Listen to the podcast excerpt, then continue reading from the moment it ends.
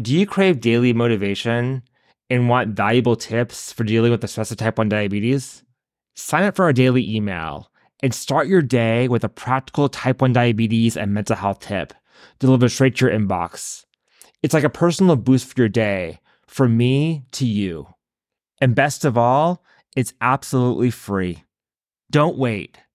Go to www.the diabetes psychologist dot com forward slash tip and subscribe today, because every day with type one diabetes deserves a healthy start. That's www.the diabetes psychologist dot com forward slash tip. This podcast is brought to you by Ultra Rapid Acting Inhaled Insulin.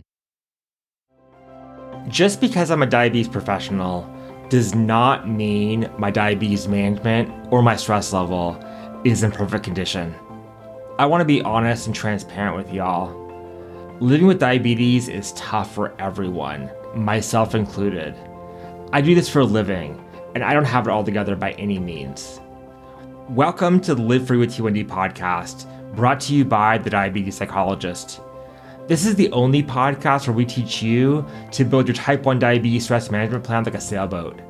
You are the captain, your diabetes management is the hull, your mindset is the sails, your behavior is the rudder, and your support team is the crew. When you build your sailboat correctly, you will have smooth sailing in your life with type one diabetes. I'm your host, Doctor Mark Heyman, and on this episode of the podcast, I look back to May twenty twenty-three, and I review my month with diabetes.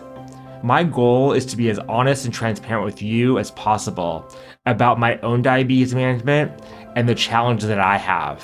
And every month, I plan to put out an episode just like this, where I open up my diabetes management from the previous month and give you a peek inside, so you can learn from my experience and learn from the way that I think about my diabetes management. I really hope this episode is helpful for you. Hey there, and welcome to the Live Free with T one D podcast. I'm Doctor Mark Heyman. Today on the podcast, I'm doing something a little bit different. So if you've been listening for a while, you know that my podcasts generally include me coaching somebody with type one diabetes about the biggest challenge they're having right now in their lives. And we help them through a process to be able to think about diabetes differently, approach differently, and hopefully find ways to manage their stress around type one diabetes. And today, I want to flip the tables on myself. And I want to talk about my month with diabetes, um, the past month that I've had, and talk about the biggest challenges, the biggest successes, and give you some insight into how I have been dealing with the stress of diabetes. Now, today is June the first. So if you're listening to this episode, the day it was released, um, it's June the first, twenty twenty-three. And June the first is my diaversary. I was diagnosed with type one diabetes twenty-four years ago today, uh, I, on June the first, nineteen ninety-nine. And over the past twenty-four years, lots of things have changed. But one of the things that I have found most helpful uh, for me in my life with type one diabetes is taking time to reflect on the recent past and think about what has been helpful for me, what has been challenging for me, and make a plan to move forward so that the challenges that I've had in the past month can be eliminated or managed better um, looking forward. And I hope to use this podcast episode today, and I hope to do this on a monthly basis with you to help you to understand how I think about diabetes, how I think about, about my own diabetes, and hopefully give you some motivation and some ways to reframe your thoughts about diabetes and your perspective about diabetes um, using my own experience. I also want to do this because I think it's really important as a diabetes professional who also lives with type one diabetes to be open and transparent and honest with you about the challenges that I have. Yes, I live with diabetes, and yes, I am a professional who works with people with diabetes every single day. And so I do know something about type one diabetes. I know something about type one diabetes and how to manage the stress around it. However, what I've also learned is that when it comes to yourself, it is much harder to do than when coming from somebody else. And so having the opportunity to reflect on my past month openly, honestly, transparently with you, um, to give you some insight into my process is helpful for me, but it's also helpful for you, I hope, in seeing that we're all part of the same team, that diabetes is not any easier for me than it is for you, and that you're not any different from you're not any different um, than I am in the struggles and the challenges and the stress that we deal with in our lives with diabetes. I think it's so easy to put healthcare professionals and people who are in the public eye on a pedestal, thinking that everything is going great in my life and that nothing with my diabetes is challenging. And let me tell you, nothing could be further from the truth. I deal with the same struggles that you do, and I want to talk about them openly, honestly, and transparently so that you can see that we are on the same team and that we are on this journey together. And I want to be your guide in that journey uh, because I know something about how to best navigate some of the stresses that diabetes throws our way, but know that I am on that journey as well, working to navigate these stresses right there along with you, um, both as your diabetes psychologist, as well as as a peer who lives with diabetes. And I hope that these monthly check-ins, monthly reflections um, will help you to see that and help you to normalize the challenges that you're having. You're not having them because you're doing anything wrong. You're not having them because you have more to learn. You're having these challenges because, just like me, you live with type one diabetes, and type one diabetes is challenging. So I want to start off by reflecting about my blood sugars over the past month. Um, if you've been following my Instagram, you have seen that every week I have been posting my Dexcom Clarity, Clarity report because I want you to see Uh, that, you know, I'm just like you and that I have blood sugars that are in range sometimes and blood sugars that are out of range sometimes, and it's all good. So over the past thirty days, uh, my average glucose has been one fifty-seven, one fifty-seven milligrams per deciliter. And my time in range, which is for me seventy to one eighty, has been sixty-six percent. Uh, I've been ten percent very high, nineteen percent high, three percent low, and two percent very low. And that is a five percent change over the past uh, or from the past thirty day period. So if we would have the same conversation on May the first, twenty twenty-three, I, you would have seen that my time in range would have been seventy-one percent. So a little bit higher. So it's gone down a little bit over the past month. And I want to talk a little bit about why that has been the case for me. So the first three weeks of the month were actually pretty good. I was, I was doing really well, I think, with my blood sugar management. Um, and then I went on vacation. And so I went, I, every year, uh, at the end of May, my wife and I go on vacation. Um, sometimes I go to Mexico. Sometimes I go to Jamaica. Jamaica is one of our, our favorite places. And so this year we spent six nights in Jamaica. And that is a good explanation as to why my blood sugars were higher than usual. Uh, I traveled. And so travel always throws me off. It's, it's harder to find food and get into a regular routine with food when you are traveling. And then also I was on vacation, and when I'm on vacation, I want to make sure that I, you know, can have a good time. It's important for me to let go of the need for perfectionism, the need for having blood sugars that are in range all the time on vacation, because a vacation is a time for me to let go and to relax and to not worry about life as much. That includes work, that includes my family, but that also includes my blood sugars. But there's a caveat there. I always tell people, you know, it's okay to take a little bit of a break and loosen up the reins on your blood sugars if you want to, if you find that it's helpful for you. And for me, it is. For me, I, I know myself well enough to know that if I'm able to give myself some grace and allow myself to eat things that maybe I normally wouldn't eat, or eat more of what I want to eat and not, not set limits for myself, that actually helps me a lot with my stress around diabetes.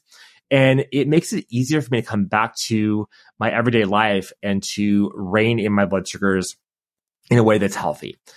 But there's a caveat there, and it's important to recognize. And the one that I try to keep in mind all the time around my diabetes management when I'm on vacation. And that is, I want to make sure that I feel good. We all know that it, it's one thing to have a blood sugar of two hundred and you feel completely fine. Like, you have no idea that your blood sugar is that high. But you can also have a blood sugar two hundred and feel awful. And that is miserable, not, not a good place, especially when you're on vacation and want to be enjoying yourself. Um, having those types of physical reactions and physical symptoms around diabetes um, is not something that you want. And so I always tell myself and tell other people that loosening the reins for a limited period of time on your blood sugars is perfectly fine. It's a great stress relief. It's a great way to um, give yourself a little bit of a break with your diabetes management, as long as you're able to do it in a way that doesn't make you feel physically ill, um, doesn't make you feel overly tired, or with that, that high blood sugar feeling that's just awful. So that's, you know, and I was able to do that on vacation for the most part. I had some challenges about to talk about in just a minute, um, but it, I was able to do it for the most part uh, on vacation. Had a great time. Uh, had a really a really nice time um, in Jamaica. Got to scuba dive a lot. Got to um, play tennis a lot. I'm a, I'm a big tennis player, for those of you who don't know, and really just enjoy time by the pool with my wife. So that was phenomenal and definitely worth it for me to uh, have blood sugars that were not in range as much as they have been in the past. One thing that I did that I found really helpful on vacation around my blood sugars was to drink lots of water. I know that sounds a little bit simple, but it's actually super helpful. The more hydrated you are, um, I, I find for myself that it's just easier to manage my blood sugars, and I feel better. I'm not, I'm not, my body is not trying to work to Um, hydrate itself um, through other means. And I'm able to really enjoy um, the food and the activities and everything better the more hydrated I am. And so what I did on vacation was I hydrated as much as possible. I also mentioned before that I scuba dived on vacation. I'm a big scuba diver. I love diving. I um, started, di- started diving about twelve years ago. So I've actually been diving for half of my life with type one diabetes now, because I'm twenty-four years in.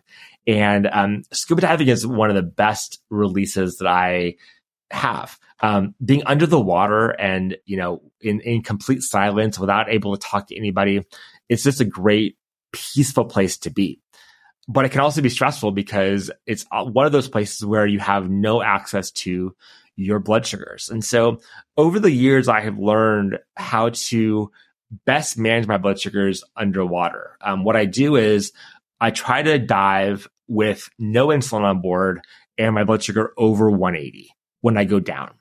And then as soon as I get back up out of the water, I check my blood sugar. It's usually still high, and I'm able to correct for that high blood sugar right away, bring it back down, and then not worry about the rest of the day.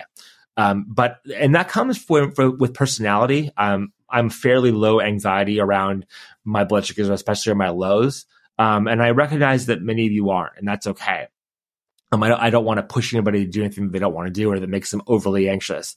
But I also want to empower you to let you know that it's possible to manage your blood sugars well while doing these really fun activities that you may feel like are out of reach for you. And if you want support in that process, let me know, because I want to support you and give you the tools that you need to be able to do things that you want to do, even if even if they're out of your comfort zone or out of the out of your realm of possibility right now, whether that's skiing or uh, scuba diving or skydiving or flying an airplane, whatever that is. Um, I want to I want you to believe and empower you to believe that it's possible for you to do those things. So what was the challenge I had on vacation? Well, um, Murphy's Law. My pump broke. Um, I was in Jamaica, and I got, you know, one night I was sitting at dinner and I get this alarm on my pump that says temperature error. Your, your insulin in your pump is at extreme temperatures, which was absolutely ludicrous because I was sitting in an air conditioned restaurant. So there's no way that my pump could have been anything but, you know, sixty-five degrees at that point um, in my pocket. There, there's just no way. But something weird was going on because it wouldn't allow me to restart my insulin. And so this has happened before. I I, I want to tell you that I, I can tell you stories and stories about traveling with diabetes and having my pump break or, you know, dropping my insulin vial. It's happened to me over the past twenty-four years, you know, lots. I, I've had lots of really kind of scary experiences. But the one thing I learned from those experiences, which really served me well this time, and which really, which really made the fact that my pump broke um, really stress-free, is that I was prepared. I always have extra pump supplies. I always have extra C G M supplies. But most importantly, when I travel, I always have extra basal insulin, so I can take injections and move from pump to M D I pretty seamlessly. Um, I always have extra syringes and pens and pen needles. Um, and it just makes it so much easier. And so while my pump breaking and not working anymore, it just kind of eventually just stopped and gave me a, a, a fatal error code, which I had to call in and get a replacement pump. Um, it just, I was able to be annoyed because that's an annoying thing to have happen, whether you're on vacation or whether you're at home. But also that preparation allowed me to not get anxious, not get scared, and not panic because I knew what to do. I knew that all I had to do was, you know, give myself a shot of Tujeo, which is my basal insulin, uh, go on injections, and things were, were just fine. I have to say that it was annoying for sure. And I want to recognize that annoyance, but I want to recognize the difference for myself between annoyance and fear, annoyance and anxiety, because those are impor- an important thing to distinguish as you're thinking about how to navigate the stress of diabetes. If you say, I am scared when you're really annoyed, then all of a sudden it gives you your mind permission to start going and trying to figure out how to not be scared and how to solve the problem. The reality for me is that the problem is already solved. I had made preparations beforehand. I knew what to do. I had a checklist about, okay, if my pump fails, this is what I do. I was able to just move right in, right into um, my other way of managing my diabetes, which I knew would keep me perfectly safe, even if my blood sugars were not going to be in the best shape, um, at least in the beginning, because that, that transition from pump to M D I or back or back to pump after being on M D I can be a little bit rocky. But if you have, if you're prepared for that and have the tools and a plan to put in place, um, it shouldn't be stressful. It should just be annoying. And recognizing and acknowledging the annoyance, even owning the annoyance, is fine. And that's what I was able to do. Um, what I also realized is that it's not always an easy transition. And so I had to give myself lots of grace. I was already giving myself grace for being on vacation with my blood sugars and allowing my blood sugars to be less in range than I they usually are when I'm at home. But especially with this transition to M D I, if in the first couple of days, um, that was challenging. And, you know, uh, my blood sugars were not in the best shape. Um, I was high at certain times, I was low at certain times, and I was having tr- a little bit of trouble getting on my feet. But I also knew that I could keep myself safe. I, ca- I reminded myself that I had the ability to keep myself safe. Um, I reminded myself that I know what I'm doing enough to get by and to ha- enjoy my vacation without too much stress. Um, but that was a little bit of a challenge. When thinking about expanding your diabetes management toolkit, you may not be thinking about insulin. There haven't been a lot of new insulins to put in your toolbox. Sure, there are different brands, but nothing really unique when it comes to insulin delivery, except for Afrezza. Afrezza, insulin human inhalation powder, is unique because it's the only ultra-rapid acting inhaled insulin available. It's a man-made orally inhaled insulin and is used to control high blood sugar in adults with diabetes without the need for mealtime insulin injections. Once you inhale Afrezza into your lungs using the inhaler, it will start reducing your blood sugar in about twelve minutes. And it's out of your bloodstream within one point five to three hours, depending on the dose.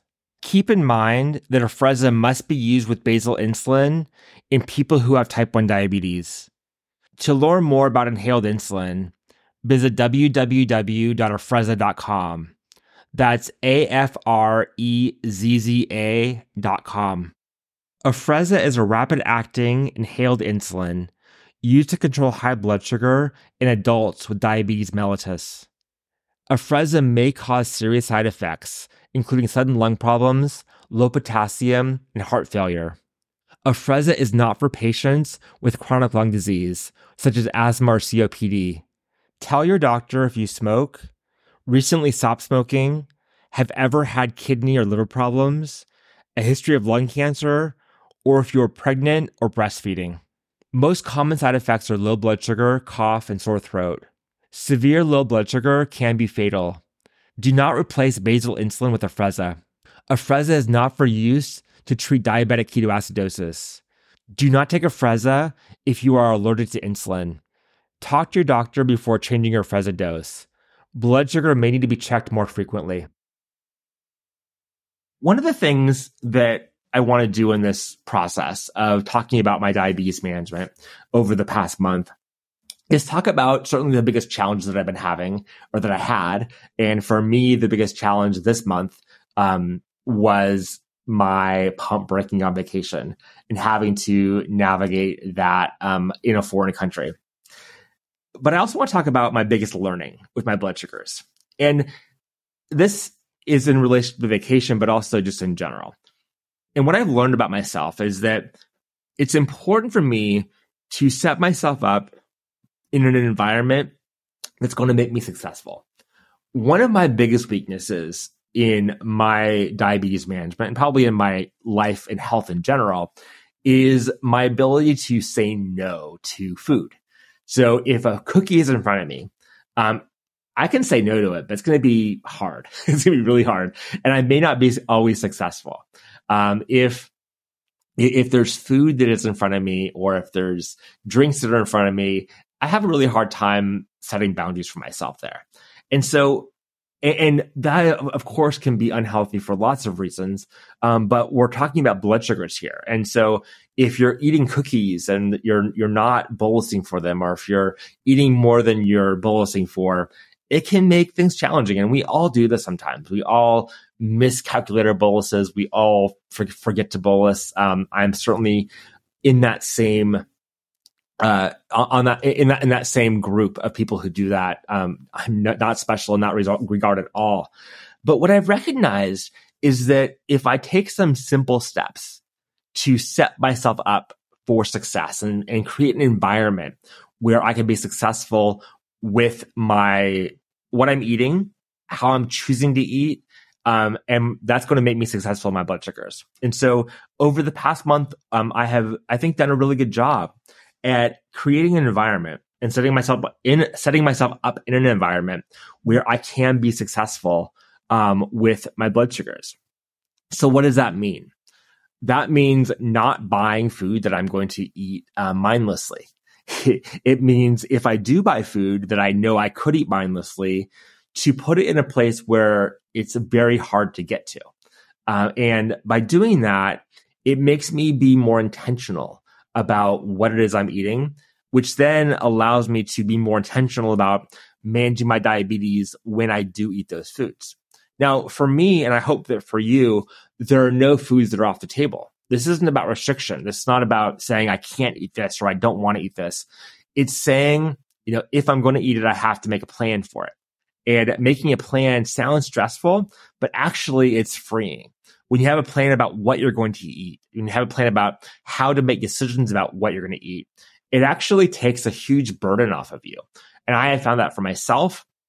And when that happens, not only does my stress level go down, but also my blood sugars become much more easy to manage because I'm able to be intentional about how I manage diabetes, how I take insulin when I do choose to eat those foods, because it it puts an extra step in the process. And for me, and I think that for you too, this can be very freeing. And I want to encourage you to give it a try. Now, in terms of my mental health, the thing that's been most helpful for me this month um, goes back to th- goes back to my pump breaking, and it's preparation, making sure that I have am prepared both mentally but also logistically for what can happen with my diabetes. So for example, you know, so I had backup insulin, both basal and uh, fast-acting insulin on vacation. So my, when my pump broke, I was prepared. I mean, I wasn't expecting it to happen, but I was prepared for it to happen. And the thing about being prepared is it didn't take any extra work, except for when I was packing my bag, I just had to make sure that I counted to make sure that I had, you know, a little extra insulin and make sure that I put basal insulin in, into my bag. Um, but once that happened, it didn't cause me to think about it once until I needed it.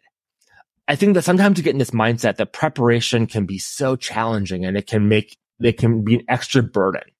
And maybe it's a little extra burden when you're actually making the plan. Uh, but let's call that five minutes. It doesn't, it doesn't have to be long. But then once that's there, once the plan is in place, then it's just a waiting game. Hopefully a very long waiting game. Hopefully it doesn't actually have to be put into action. But that's just a waiting game until something happens, which makes you have to activate that plan. So as you're thinking about your diabetes management, think about the ways that you can set yourself up for success by being prepared. So here's a couple of ideas and, and ones that work for me. Number one is certainly if you're going to go on a trip, have multiple um, types of supplies. So if you're using a pump, make sure you have extra pump supplies. Make sure you have maybe even extra pump if you have one available to you. Make sure that you have extra basal insulin so that if you have to not use your pump anymore for whatever reason, you can switch over seamlessly. Another thing you be prepared for is low blood sugar. So if you're going to be in your car, make sure you ha- always have supplies to treat lows in your car, in your office, in your home, um, in ways that just make it really easy to put a plan in action. Your blood sugar drops, you hear the alert on your phone, that you ha- they have a low blood sugar. You don't have to think about where's my candy. You just know it's in my drawer next to my bed or it's in the console of my car. And that preparation takes a load off of your mind. It makes you kind of stop those mental gymnastics and then put it in, and knowing that, okay, when this happens, I do this. Now, will it work out perfectly every time? No, of course not. Um, and that's okay. Um, but know that you have the ability to deal with those things because you're prepared. And so I have found that for my mental health, that preparation is key. Another thing that I ha- don't do great at, but I, my goal for the next month, and you can check in with me when I talk to you about this at the beginning of July, is uh, preparation for food. So, you know, it's easy, as I mentioned before, you know, when I don't have a plan about what I'm going to be eating and how I'm eating, it can be a kind of a free-for-all. And it's hard to manage your blood sugars when, you know, you have all kinds of food in front of you and you have no idea how many carbs it has in it and you don't ha- don't have any idea how much you're going to be eating. Um, that can be stressful for, for some people, including me. Um, but by planning your meals and plus, sorry, by planning my meals and knowing generally what I'm going to be eating every day, that actually gives me a sense of freedom. Now, it may not be a sense of freedom for you. You may, that may feel overly burdensome. If that's the case, that's fine. But for me, having that plan and activating that plan um, and just following it gives me a sense of freedom that I'll, that it ta- it's one less decision I have to make about how much insulin to take because I've, it's already been decided, um, about how what choices to make in terms of food.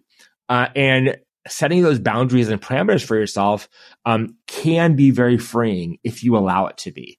And if your personality fits that mindset and that model of freedom. So, you know, I hope that this is helpful for you as I'm, as I'm talking through the challenges that I'm having. Um, you know, one last thing is while I was on vacation, and actually now that I'm home from vacation, my blood sugars are still a little bit uh, rocky. And recognizing, I, I've really been working hard over the past couple of days to recognize a couple of things. One is recognize the feeling and the emotion that I have when my blood sugar is out of range. And not getting to attach that emotion or not getting to attach that blood sugar.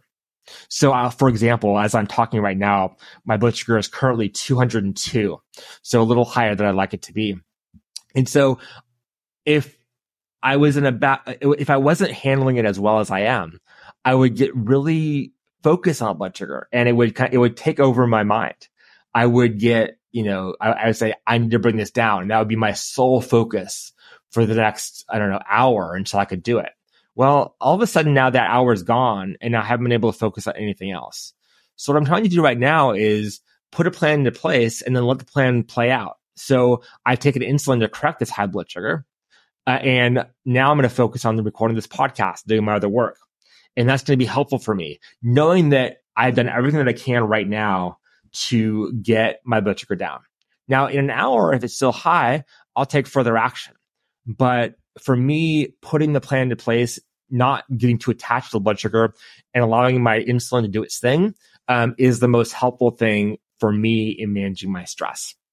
So that's been a strategy that I've been working on. Um, it's a constant, um, a, a constant learning for me about how to constantly improve that process, because as I'm sure that many of you know, it's easy and, uh, we're in the habit of getting focused on the blood sugars, and breaking that habit and creating a new habit in that process um, is not always the easiest thing.